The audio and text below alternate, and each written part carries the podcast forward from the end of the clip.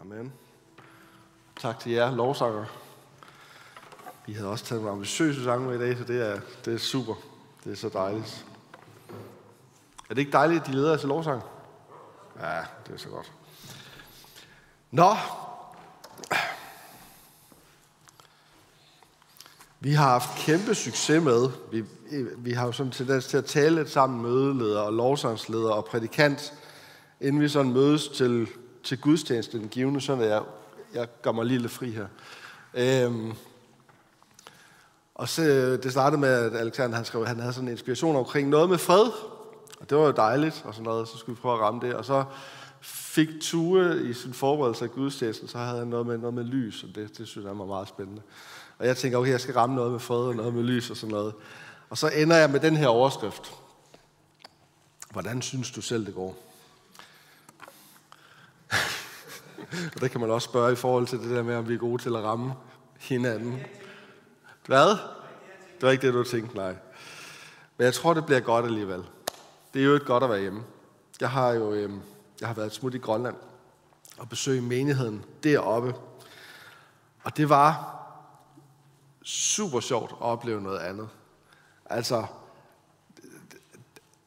uanset hvordan man vender og drejer det, så, øhm, og uanset nærmest tror jeg, hvor du kommer i kirke i Danmark, så er lovsangen noget andet for Grønland. Det er jo med indbygget for dansker underholdning. Ikke? Men der er i hvert fald fest på, der er farver på, der er flag, der er vimpler, der er, jeg skal komme efter, der er stepdans, og der er god plads. Altså, der er faktisk ret langt fra platformen og ned til første stolrække, for der skal være plads til at danse. Der skal være plads til, at der sker noget heroppe, ikke? Og man kan ikke lade være med, når man så igennem de der 12 lovsange, der leder op til prædikenen, hvor der har undervejs har været den vildeste fest, og folk har ligget på, ligget på deres ansigt på gulvet og været blevet dækket over med nogle rituelle tæpper og sådan noget, altså, så, så føler man sig lidt som desserten. Når man skal, så skal man, man er sådan lidt, ah, vi kan også bare bede for folk, altså, og så gør et eller andet. Men det, det var super sjovt at være deroppe og opleve, det var, det var en helt anden, en helt anden kultur. Men det er nu også noget helt særligt at være her. Det er helt, noget helt særligt at være hjemme. Øhm, jo mere jeg taler ude, desto mere trygt og godt opleves det, når jeg skal tale til min egen familie. Sådan er det faktisk. Fordi her der ved jeg jo, at langt størst en lærer kender mig og ved, altså vi, vi er samme sted, ikke? Og det betyder også, at så kan vi tage fat om nogle ting, som måske er mere følsomme og lidt mere sådan grundryggende, end når man er ude at tale et sted, hvor der ikke er nogen, der kender en. Giver det mening? Og det synes jeg faktisk er meget fedt. Det holder vi lige fast på i dag nemlig, fordi at... Nej, jeg, jeg taler om et relativt blødt emne i Grønland. Jeg vil tale om det her med at have et ubetinget tilhørsforhold til Guds fader. Altså til det, det her med, at når jeg har taget imod Jesus, så er jeg en del af familien hos Gud. Jeg er en del af husholdningen. Amen. Sådan er det jo. Og det, det er jo et, det er jo dejligt og blødt og et godt emne og sådan noget. Og mødelederen, han supplerede så min prædiken med at sige, at sådan en far, han, øh, han opdrager også sine børn. Ikke? Så der er jo også noget opførsel og noget, der skal være i orden og sådan noget. Og så gik jeg derfra og tænkte, okay, jamen, øhm, er vi blevet useriøse omkring, hvordan det er, troen præger vores handlinger? Altså, hvad det er for en sammenhæng, der er mellem det, jeg tror, og det, jeg gør. Og vi blevet så bange for at tale tage dig sammen kristendom og gerningskristendom, at vi fuldstændig har mistet blikket for, at der er, nogen, der er noget, der forandres i min måde at agere på i Kristus. Så derfor så tænker jeg, at jeg i dag skal tale om den frugt, vi bærer som troende. Og det vil jeg gøre ud fra øhm, ud fra, hvad hedder det, Matthæus 7, vers 15 til 20. Og jeg giver jer lige lidt tid til at slå op.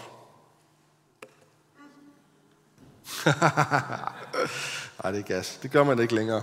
Det er fordi, I regner med, at den kommer på skærmen, ikke? Det gør den ikke. Der må jeg lære at have Bibelen med. Tag i agt for de falske profeter, der kommer til jer i forklæder, men inden I er glupske ulve. På deres frugter kan I kende dem. Plukker man druer af tjørn eller finer af tissel? Sådan bærer et hvert godt træ gode frugter, og det dårlige træ dårlige frugter. Et godt træ kan ikke bære dårlige frugter, og et dårligt træ kan ikke bære gode frugter. Et hvert træ, som ikke bærer god frugt, hugges om og kastes i ilden. I kan altså kende dem på deres frugter. Det var faktisk ikke med vilje, at jeg ikke har taget bibelverset med. Jeg havde simpelthen glemt at skrive det ind. Men det lød meget overlagt, gjorde det ikke? Vi er i slutningen af bjergprædikenen her. Jesus han, øh, han har jo sådan siddet og præsenteret hele sit, kan man kalde det lærergrundlag, hele sin, sit øh, program, alt det han sådan ligesom ønsker at give videre, ramser han op her i bjergprædikenen. Øhm, og så i slutningen af bjergprædikenen her, så opremser han vigtigheden af handling på læren. Han siger, gå ind af den snævre port, i stedet for at gå på den brede vej. Altså, gør det her, selvom det er svært, i stedet for at gå på den brede vej, der fører til fortabelse. Bær frugterne, de gode frugter, så det kan ses, at de høres til. Byg jeres hus på klippen. Den, der handler på mit ord, er som en klog mand, der bygger sit hus på klippen. Så der er sådan ligesom tre billeder, han bruger, eller tre sådan, øh, dele af det her med at agere på det, han lige har sagt som han opremser. Så han er sådan her, og så slutter det af med det her med Jesu myndighed. De så, at han talte med myndighed. Øhm. Så når, men når Jesus han taler om profeter her, så ved jeg ikke, hvad I tænker. Hvad tænker I, når I læser det her vers? Tag i agt for de falske profeter, der kommer til os øh, i forklæder, men indeni er glupske ulve, bla bla bla. Er der andre, der har tænkt ligesom mig? Vi tager den bare, fordi ellers bliver det sådan at snakke i munden på hinanden. Er der andre end mig, der har tænkt, det er falske lærer i menigheden? Er der nogen, der har tænkt det? Hånden i vejret. Der er mange, der har tænkt, det er falske lærer i menigheden. Godt så. Det vil jeg påstå er en fejlfortolkning. Jeg tror, at når Jesus taler om profeter her, så er det en meget mere samtidig og en meget mere gammeltestamentlig tænkning af profeter. Fordi det er simpelthen for tidligt åbenbaringshistorisk. Det er for tidligt i Bibelen at tale om menighed. Når der tales om menighed på det her tidspunkt, så er det Israels folk. Der står menighed i Gamle Testamentet også. Men vi er tidligt på den til at tale om menighed, som vi kender menighed.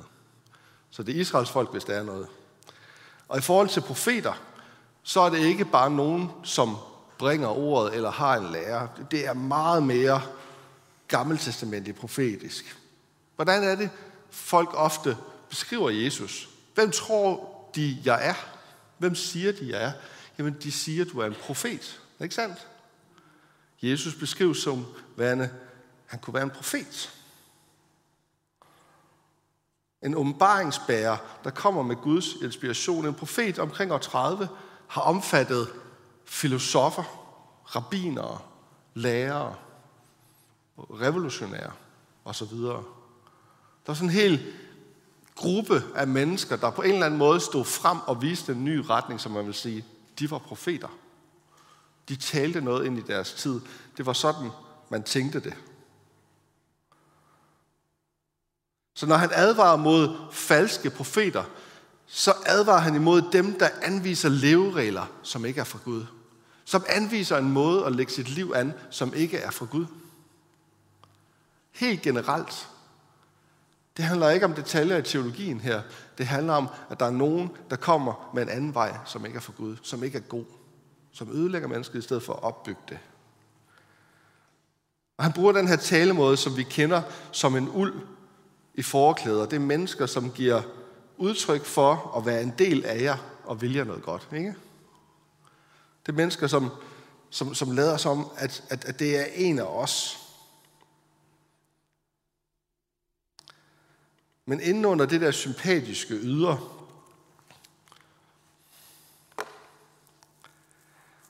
de kloge tanker,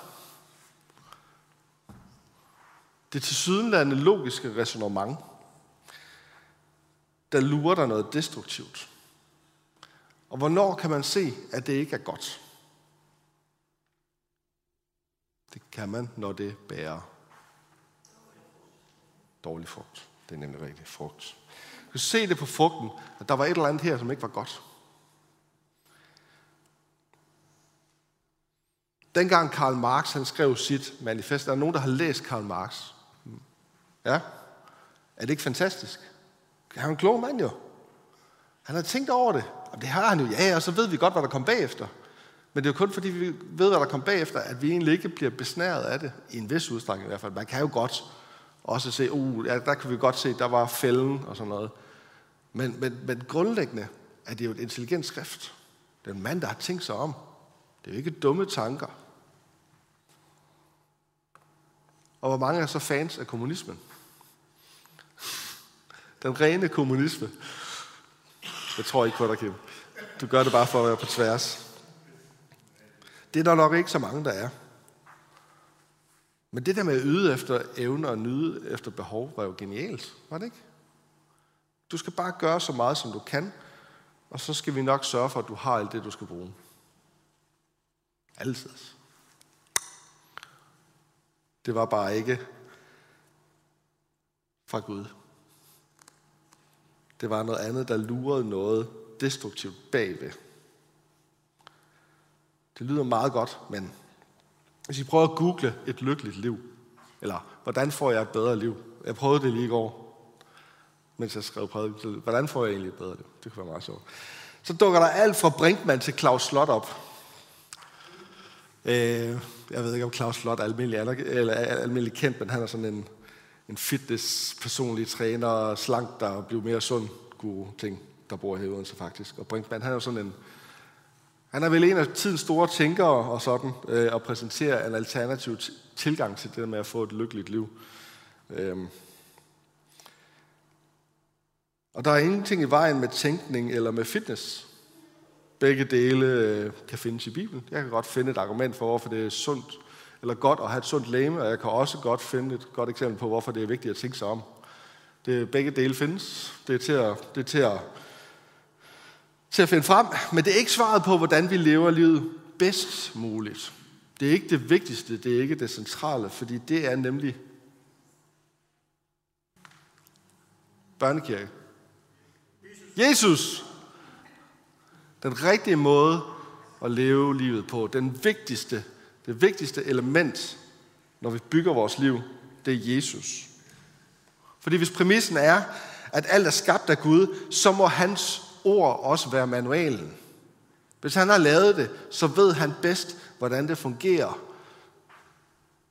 Så må han være ankeret. Og hvis vi gør noget som helst andet end Jesus til det vigtigste, så har vi skabt os en lille afgud.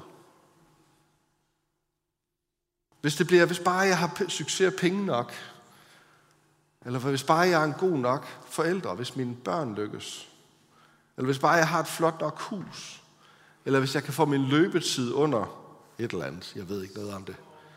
Jamen det er det, jeg mener. Hvis man gør det til sin afgud, til det vigtigste, så bliver det en afgud. Hvis bare min karakter er god nok, hvis bare der kommer nok til gudstjenesten, hvis man nu hed Ruben og var præst, ikke?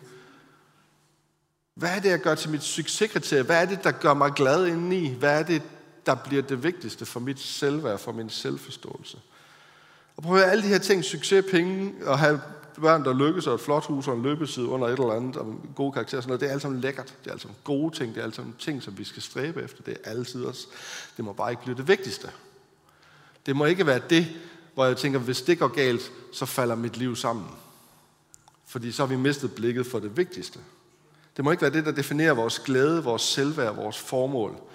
Og Jesus har lige sagt med stor tydelighed, og det, og det kender jeg fra mit eget liv, at det er meget lettere at bygge livet på alt andet end Jesus. Det er det.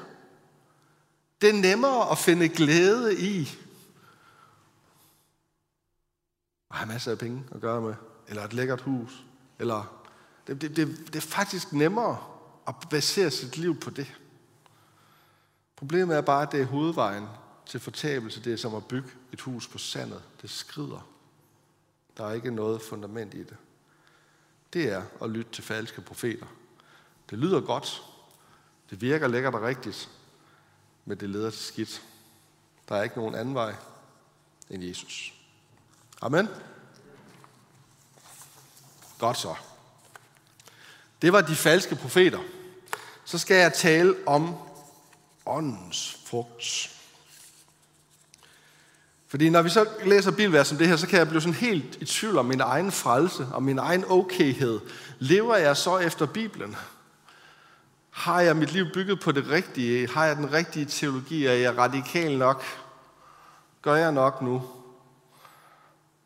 Hvordan kan jeg egentlig vurdere, om jeg har bygget mit livshus på den her klippe, som du snakker om, Ruben?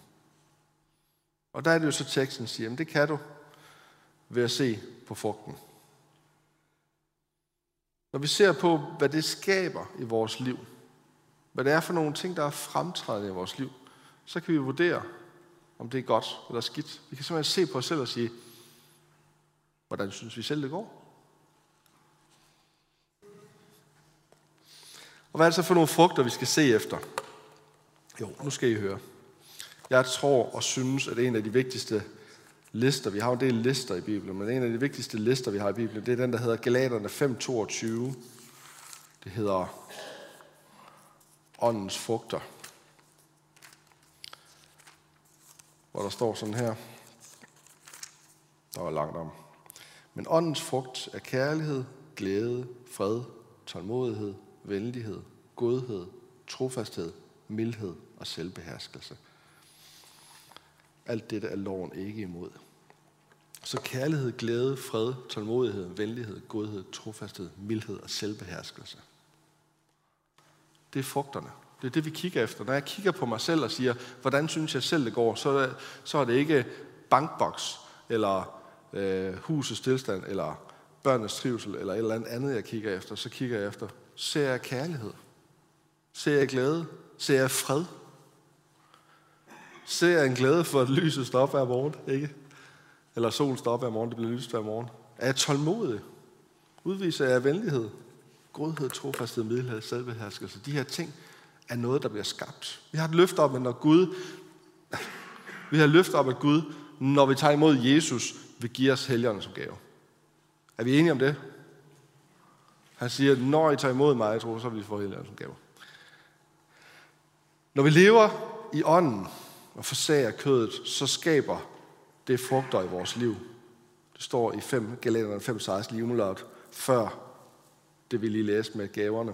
Så når jeg forderer mit liv på Jesus, altså i ånden, og ikke i alt muligt andet, altså i kødet, så skabes der en frugt. Og det her, det sker helt automatisk. Det er ikke noget, man kan anstrenge sig for. Man kan ikke producere resultater. Man kan ikke tage sig sammen til at være mere tålmodig. Gud, giv mig tålmodighed nu! Det spiller jo ikke. Nu skal jeg bare gå og øve mig på at være lidt mere glad. Det kan man jo ikke.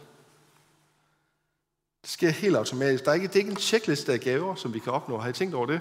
Når I læser det her, så står der, Helligåndens frugt er. Det er ikke sådan ligesom nådegaverne, hvor man kan sige, at der er nogen, en har det, og en har det. Men Helligåndens frugt er singularis. Det er ental. Det er, det er noget, der vokser frem i relationen med Jesus. Timothy Keller, han, øhm, han formulerede det sådan her, at åndens frugt, det er en frugt, der vokser symmetrisk ved åndens værk. Det er en frugt, som har alle de her kendetegn. Kærlighed, glæde, tålmodighed. Og der er ikke, det er ikke sådan noget med, at jeg kan være stor på det ene og lille på det andet. Frugten er det hele. Det er et aftryk af Jesus, der træder frem ved den stadige påvirkning af ham. Jeg ved ikke, om kagemanden deroppe er et godt eksempel, men I forstår, ikke? Det der med, at jo mere Jesus får lov til at påvirke mig, desto mere bliver aftrykket af ham synligt i mit liv. Jo mere det her vedvarende indtryk af ham er på mig, desto mere tydeligt bliver det udtryk, jeg videregiver af ham.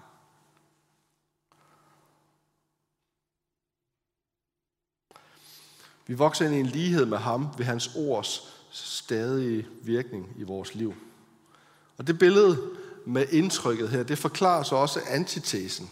Kødets gerninger, eller kødets frugter, om man vil, som bliver beskrevet lige umiddelbart før åndens frugter.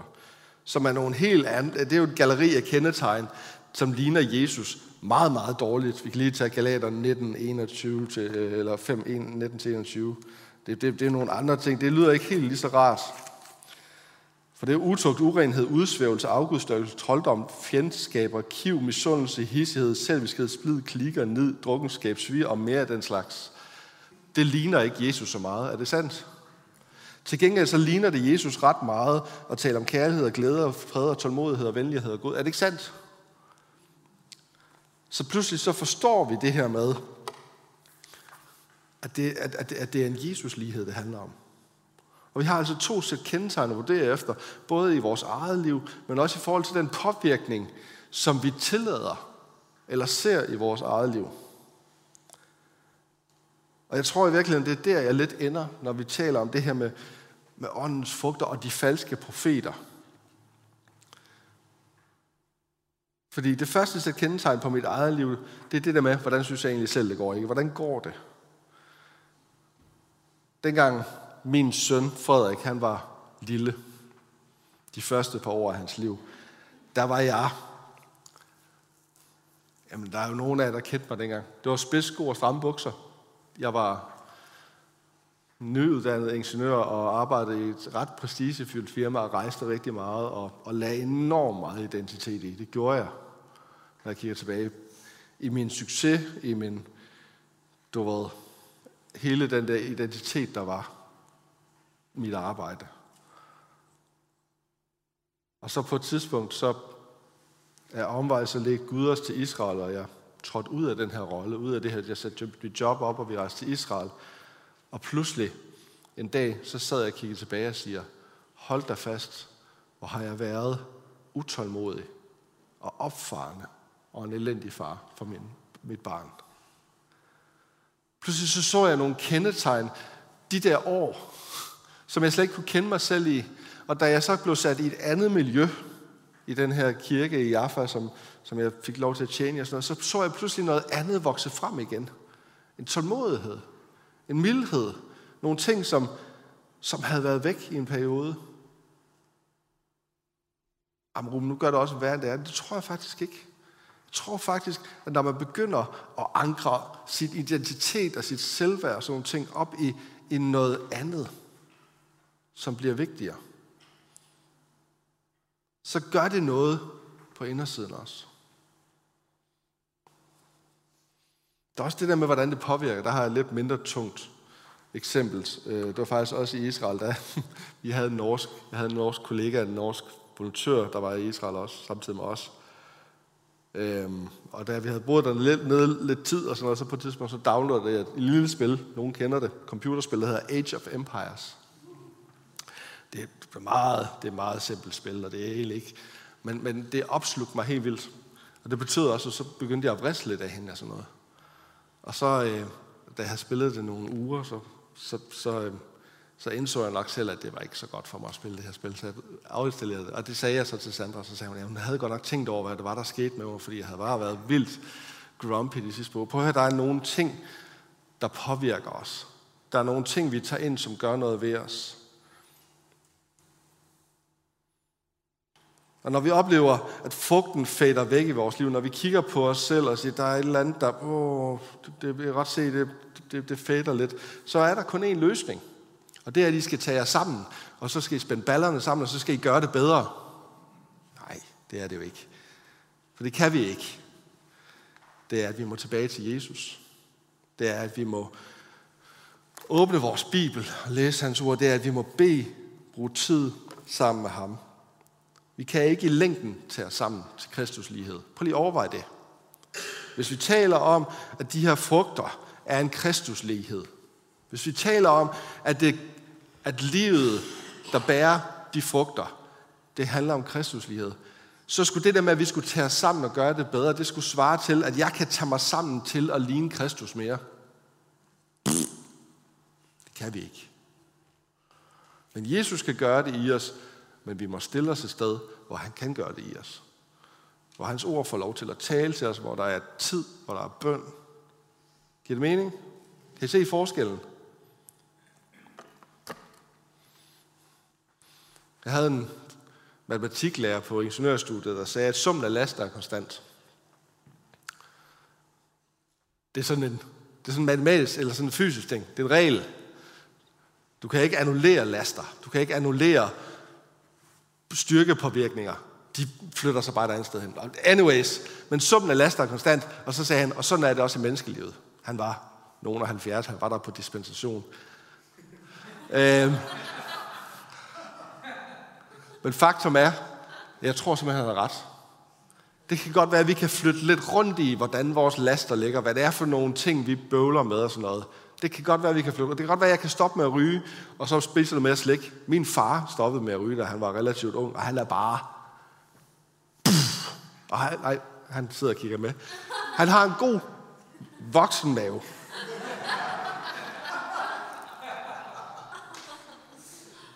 Og den skulle efter sigende være kommet der i forbindelse. Så, så vi kan måske flytte rundt på vores... Ej, den kommer virkelig ikke online, den her. Vi kan måske flytte rundt på vores laster. Vi kan måske flytte rundt på nogle af de ting, vi bakser med. Men sand, vedvarende forandring sker ved Kristus. Amen. Godt. Vi endte et godt sted. ja.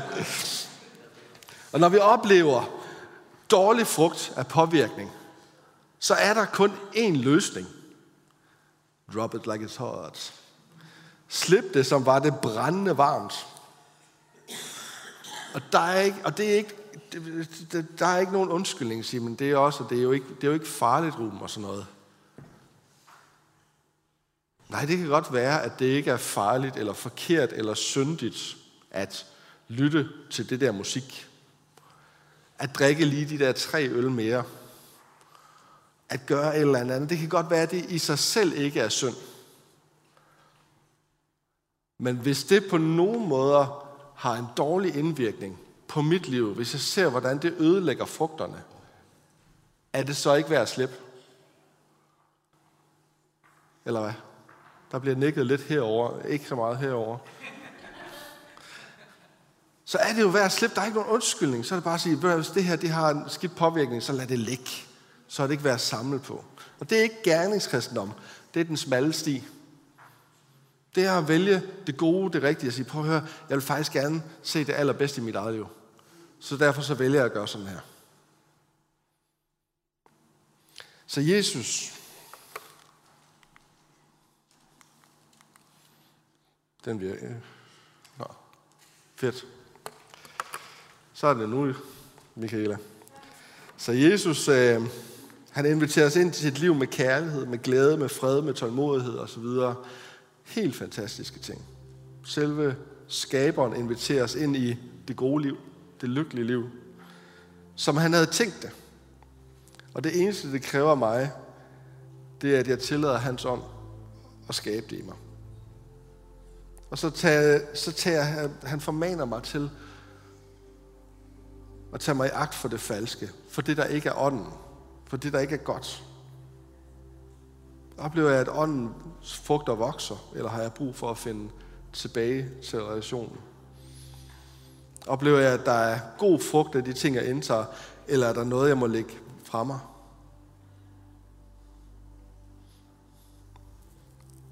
De lækreste frugter, nu så jeg det her hjerte med frugter, de lækreste frugter er der, hvor der bliver vandet og gødet. Det er der, hvor der bliver gjort noget for planten til Guds ære. Jeg håber, jeg håber, at vi aldrig nogensinde må blive så bange for, eller blive så optaget af at være politisk korrekt, eller være så bange for at sige sandheden. At vi ikke er en menighed, der bærer et stærkt aftryk af Jesus. Lad os være en menighed, der bærer et stærkt aftryk af Jesus. Fordi han er vores grundlag. Fordi det er det, vi binder alting op på. Og lad os også være en menighed, som tør at være radikale disciple, så frugten bliver stor. Og måske og til sidst, det har jeg ikke skrevet på mit papir, men jeg tror, det er vigtigt at sige her til formiddag. Lad os være sådan nogle disciple, som har forstået, at løsningen ikke er at forsøge at tage sig sammen selv. men at hele tiden at søge hen til mesteren og lade ham gøre det for os. Amen. Jeg tror, det bliver ordene.